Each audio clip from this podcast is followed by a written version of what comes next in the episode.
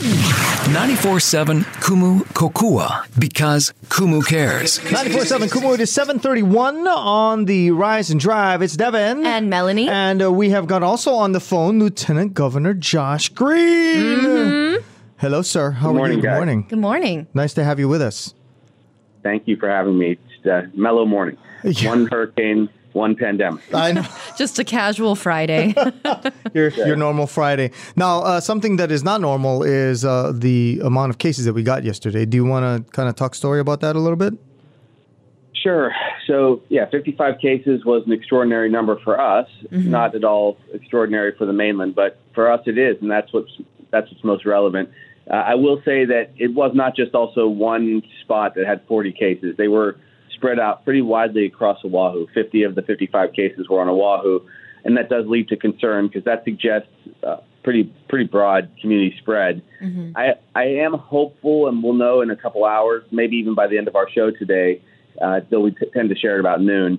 I'm hopeful that this was the accumulation of some cases because you know there's been delays in getting results. That is important because if we're seeing the, the relative rate increase, that also suggests that we're heading into a new phase of COVID. So all these things are relevant. We had one fatality yesterday. Almost all, all but four people have been quite elderly, and so that's also common for the disease. But this is what we're facing, and it will guide a lot of decisions. I'm sure you're going to want to talk about school closures or school reopenings and what you know what the overall impact is. So I'm an open book for you, but the 55 cases did worry me. Uh, it's the fact that they're more spread out. I'm trying to figure out the best way to put this. Um, like we were sort of able to narrow it down to a group of people. Are you happier that it's uh, if it's like all in one spot, it's all contained right here. Let's just tack it and go because there's still sort of this tracing thing that we're dealing with, right? Uh, we still Yeah, don't it- quite have tracing done. it's better if it's um, kind of a small outbreak in one spot. That's that's easier to manage. If, if it's 12 cases all in one family cluster, then you know what happened, and you know more quickly. It's easier for the Department of Health to rally their contact tracers around one site and one kind of epicenter of disease, rather than if they're very spread out. And they're doing a lot of hard work. I mean, don't get me wrong. I want more tracers, but that's just because I, my bias is to overwhelm use overwhelming force on this challenge. But the uh, the spread pattern, it's even worse, of course, if it's spread to multiple islands. That that was not significant yesterday. If it had been like 30 cases on Oahu, 10 cases elsewhere, 10 cases in another county, 10 cases in another county, then it's really making me even more nervous. So today we'll be telling. We're headed, like I said, into a new phase, and I I'll tell you, I hope everyone really lays low for two reasons. One, you have to be safe from the storm, which will come sometime after midnight on Sunday, as we turn into Sunday, from Saturday night to Sunday. And also, these cases, 55 is manageable. Uh, it's terrible compared to 6, 10, 12, but it's manageable. We can get by. Hospitals are okay. If it takes the next leap, we're going to start having real problems. And you're seeing what's happened in Texas and Florida and California. And, and by leap, you mean taking it from people becoming infected to people dying. And I mean leaping also in numeric numbers to, To to, much digits. larger Mhm. numbers Yeah. statewide. So yeah, the uh, one of the challenges that that we've talked about is that the number of accumulated cases ultimately gets reflected in the hospitals. About all, about 10% of all cases end up resulting in hospitalization. So from yesterday, five or six people end up in a hospital, and one out of 65 people that have contracted COVID-19 and and we've been able to to test uh, positive, one out of 65 has died. So these numbers end up being reflected in more, um, you know, severe realities. Uh, we are here speaking with Lieutenant Governor Josh Green, uh, kind of just get us all caught up. And there's so much going on uh, in the state, not just with the COVID 19 thing, but also with uh, uh, Hurricane Douglas that's headed on the way. And, and we'll get into that too as well, uh, Lieutenant Governor, if you don't mind. Um, I did see uh, an article about um, a high rate of COVID 19 among Pacific Islanders. Are, are you seeing something about this as well? Yeah, the the, the rates in um, in the Pacific Islander community are far higher. In fact, they were vastly higher on the mainland among Pacific Islanders. Like there was one county where the rate was 200 times higher, I believe, than baseline. So Wow.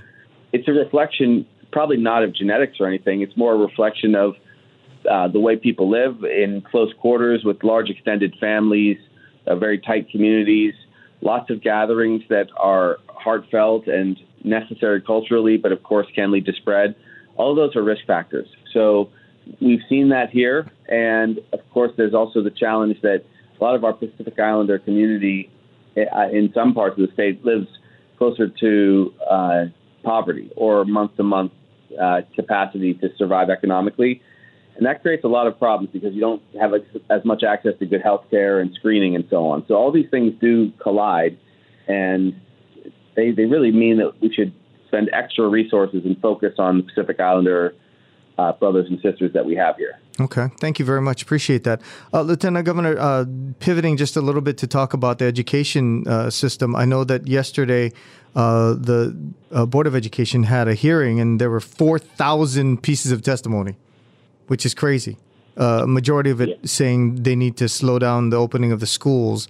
Um, what's the administrative? what's the administration doing to sort of get this all sorted out?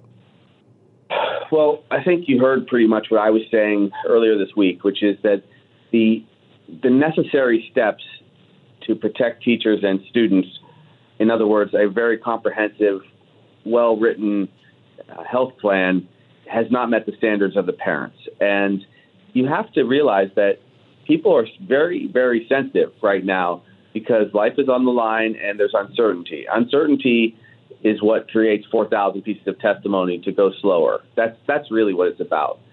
I I have every expectation that they will have to slow down a little bit until teachers, students, and parents alike, and I'm I'm right there with them. I've got one kid in public school, one kid in private school. Everyone realizes that there's exposure and the risk of spread. People aren't dumb. The risk of spread is significant. This idea of bubbles, which is is nice, and necessary to have a concept like that doesn't necessarily play out as far as reality goes. Children will burst bubbles. Let's be clear about that, especially young ones and adolescents who are going to socialize. So I think that until you see a comprehensive plan where we know we have extra tracing and testing for teachers, and frankly, even then, 30 or 40 percent of, of families are probably going to decide to do distance learning. That's that's what I expect. I think that's what you are going to get. I think that if they don't have a comprehensive health plan, they can forget about getting families on board. Mm, okay. Thank you. Uh, we have Lieutenant Governor Josh Green uh, on the line with us talking COVID 19, uh, talking schools. From your position as a doctor, are you seeing in any of your research some new stuff that we've discovered about the virus itself? Yes, actually. So, one, one good thing is that we've moved into phase three trials uh, for several of the researchers for the vaccination. And that's very, very good news. I think that by the end of the calendar year, we've got a pretty good chance of having some vaccinations out there that will be ready for the public. It's rushed, make no mistake, and, and so it will be a little less certain that it's totally safe, but they're, they're now studying over 30,000 people in one study. So that's a lot of data. Wow. And it will show whether or not we have, exactly, whether or not you have any widespread side effects or complications. Of course, you won't have long term, like chronologic long term uh, analyses. So you won't know, okay, what is it like six months out or a year out if, if some vaccination concern arises. But it should be pretty safe. And I'm, I'm really hopeful that this is the case because it, that is the answer. Getting ultimately uh, herd immunity and vaccination control of this, or any virus for that matter, is really what you need. So right now we're trying to bide our time. We're trying to keep the um, the health carnage away from us.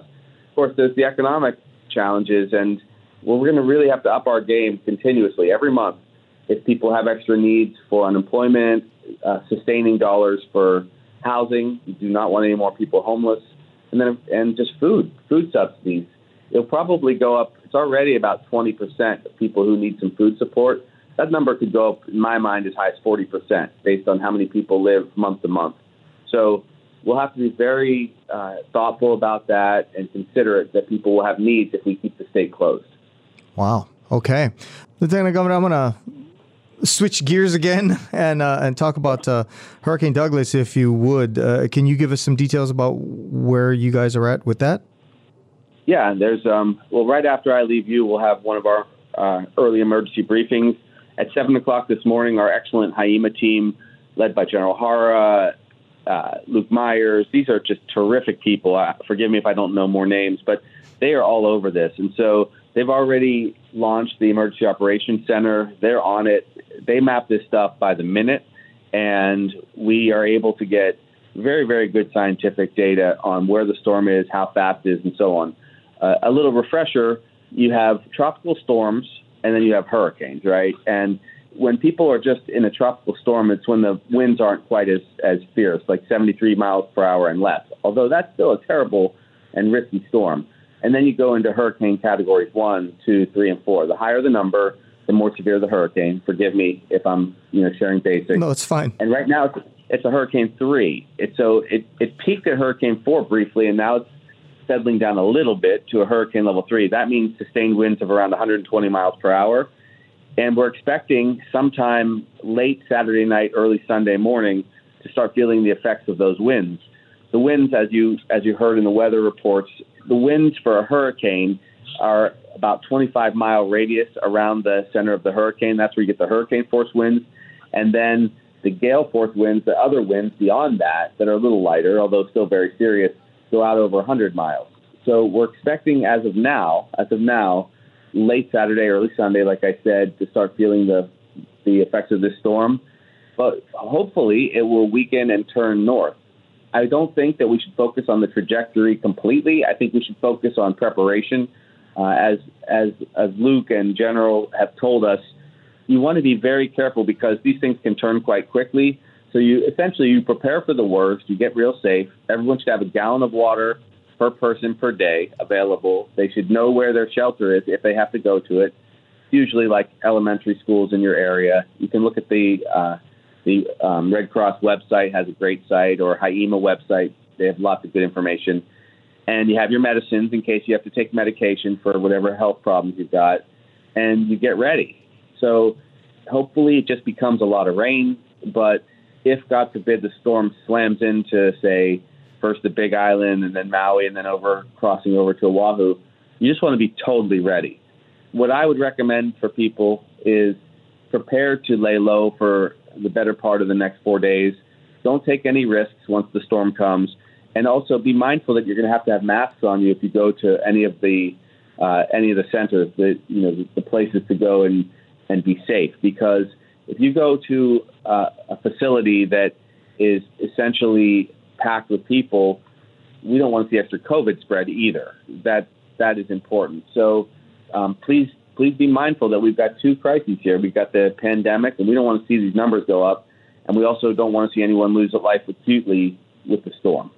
Yeah, thank you very much, uh, Lieutenant Governor Josh Green, joining us. Uh, yeah, that's part of what. As you were talking about, I was thinking, wait, how, we're in a COVID nineteen time. How do you how do you shelter at a shelter with a whole bunch of people with the COVID nineteen thing? You know what I mean? Because yeah, do you have? hard. I mean, yeah. Are there going to be uh, protocols in place, or um, obviously the the mask thing? But are there other things? Yes, the Did shelters are already setting it up so that everyone will be six foot distanced, and they will make sure that families stay in close clusters. Also, if people have a kind of a family bubble that they've been with, those individuals would all stay in the same area. But we still have to thin out the overall numbers at the shelter.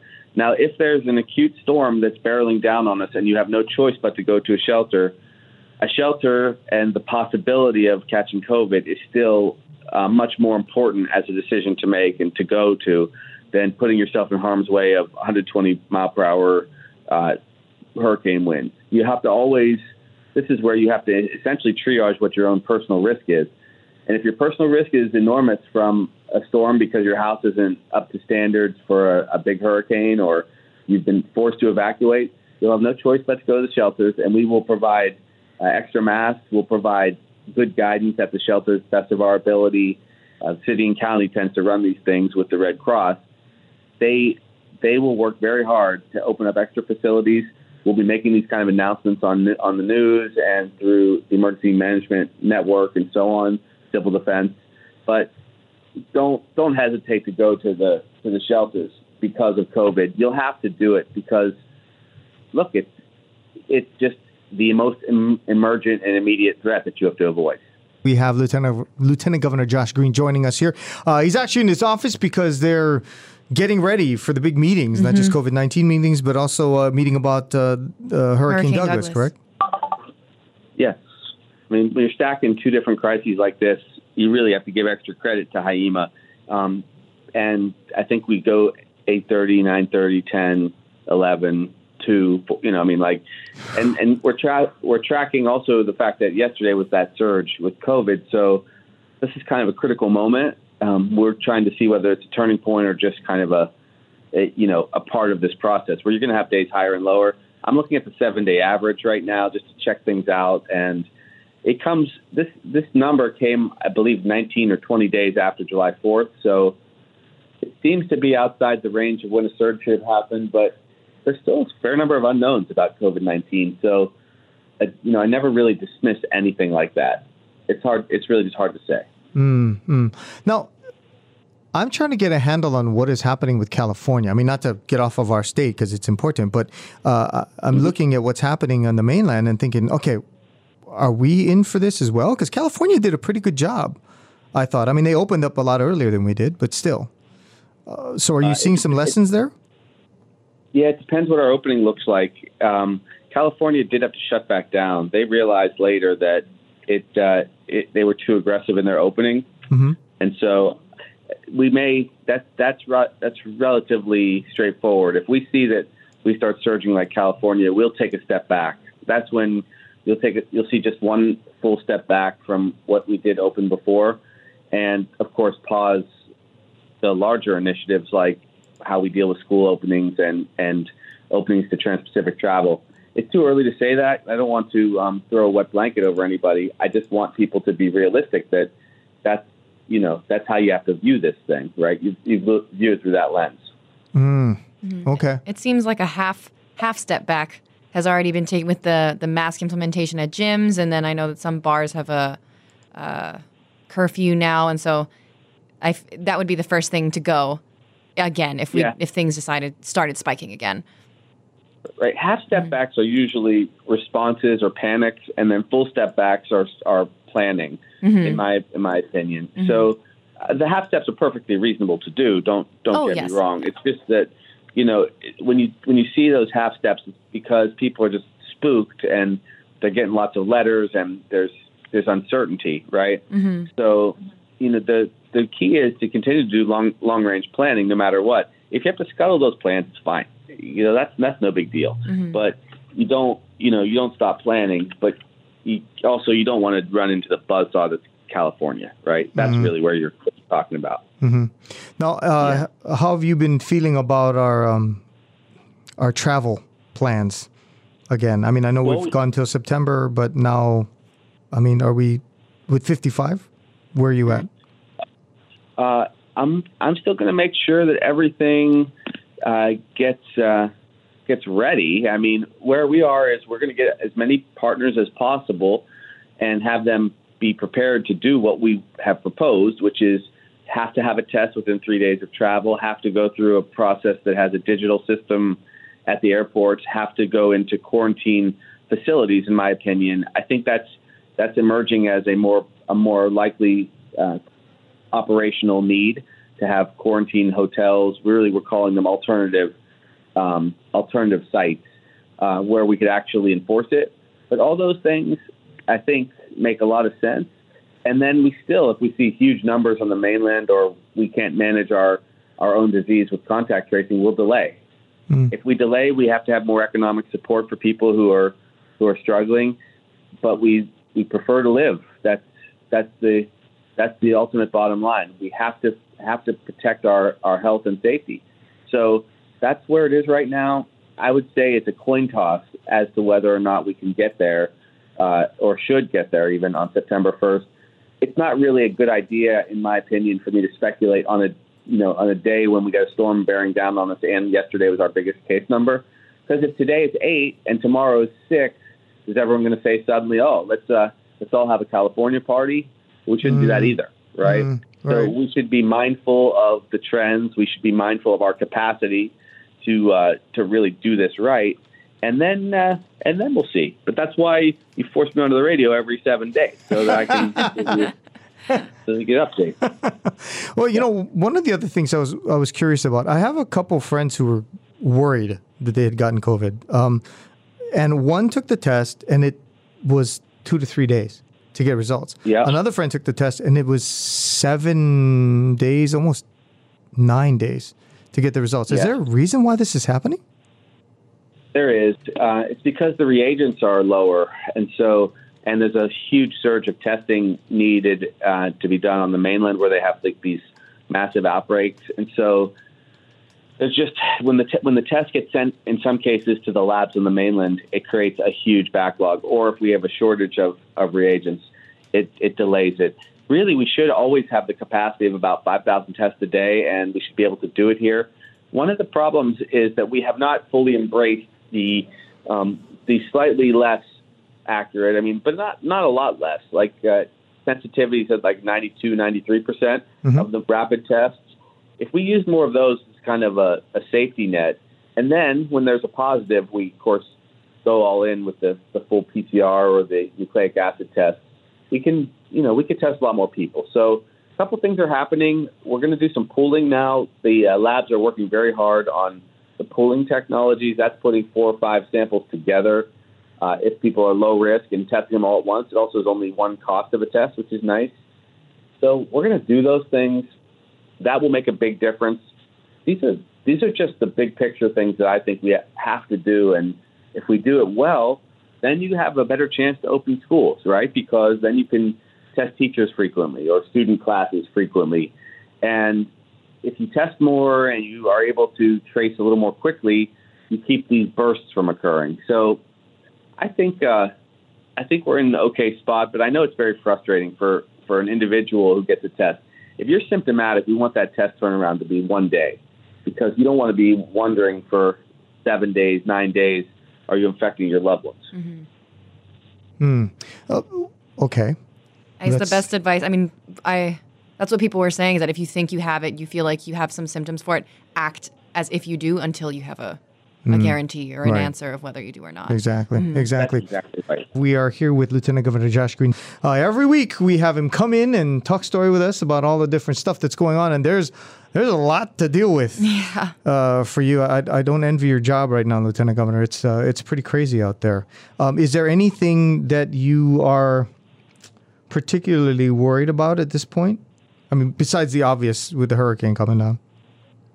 Uh, well, I'm I'm very focused on what will happen if we do end up catching an unlucky break, and this is one of those hurricanes that turns into us rather than away from us. If mm-hmm. that happens, people should listen very very carefully for their options. They should have, in my mind, at least two options of of shelters that they would go to, emergency shelters, so that they can quickly make a determination of which one has more capacity. We'll try to get as much information as possible. I hope that the I hope our capacity will include telling uh, the news exactly how many people are in each shelter at a time, so that and where there's more space, so that we know we can space out safely if it comes to that. But yeah, I'm you know I'm not I'm not overly worried. I think that this hurricane probably, and I'm hopeful, probably will weaken and turn a little bit north.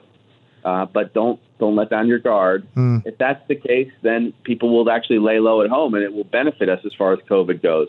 Maybe people take a couple days off work if there's heavy rains and any any risk with flooding and so on. And what that will do is it will diminish actually the caseloads. And I've been saying for quite some time, I really have wanted to see uh, July and August be times where we lower the case rates. It it was actually July I wanted to do it for the most part because we were at one point headed for August 1st for some increase in our economic activity in schools. But now we've got the extra month to breathe. We're going to hear next week from the Board of Education uh, what they're going to do. If I'm just being honest, I've never seen a situation where they got 4,000 pieces of testimony from nervous parents and they didn't make some adjustments. So Yeah. they probably will do that. And we'll survive. Eventually, kids will have to go back to school. It's important. My children are going to go back to school, but you know, it gives more time to to get our game together and to get that testing and tracing in place, and maybe to even rethink some of the um, overall strategies they're they're doing a good job because there's no clear win winning strategy, but more time to get distance learning in place, more time to get uh, tablet computers for kids and internet access for kids that haven't had it before. All those things are very valuable. So, mm-hmm. some cases, more time is better. I, would say this: just just everyone be careful. This is not the time to mess around at the beaches or whatever. Spend a little time today making sure you have adequate water. Make sure you have, you know, a couple weeks of your medications on hand. Definitely have good masks prepared in case you have to go to one of the mm-hmm. emergency shelters. That's the main thing. If you do those things, you're going to be fine. You really are. If you if you don't need to go to a shelter because you're in a total safe space, leave that space for someone else who needs it more. But always be mindful that whatever the greatest risk that you're facing is, is what you have to address up front. That that level of triage is important for us all to do. And so, you know, people know for years whether they've needed to use shelters or not based on where they live. Make a couple calls today to see where there's capacity or there, there's more likely capacity, and we'll be fine. Uh, and then later today, I'll update everybody on the number of cases. We'll we'll start talking about uh, seven day and 14 day averages to give people a little bit of a broader perspective. And I, uh, I honestly think Hawaii is going to be okay, but mm. this storm, you know, could be a little nasty. So be careful. I, you know, I, uh, I had an old classmate named Douglas in residency, and he was pretty mean spirited. So, uh, um, you know, so it's not clear how this is going to play out.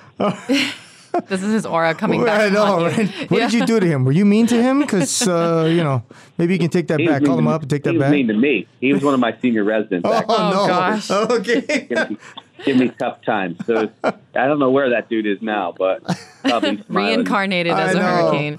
I know. this thing coming after Hawaii. Yeah. Lieutenant Governor, thank you so much as always for uh, spending this time with us. We really appreciate it. Uh, thank you for all the uh, care uh, that you're giving the people of Hawaii. We appreciate it. And uh, we will talk to you next week, correct? Absolutely.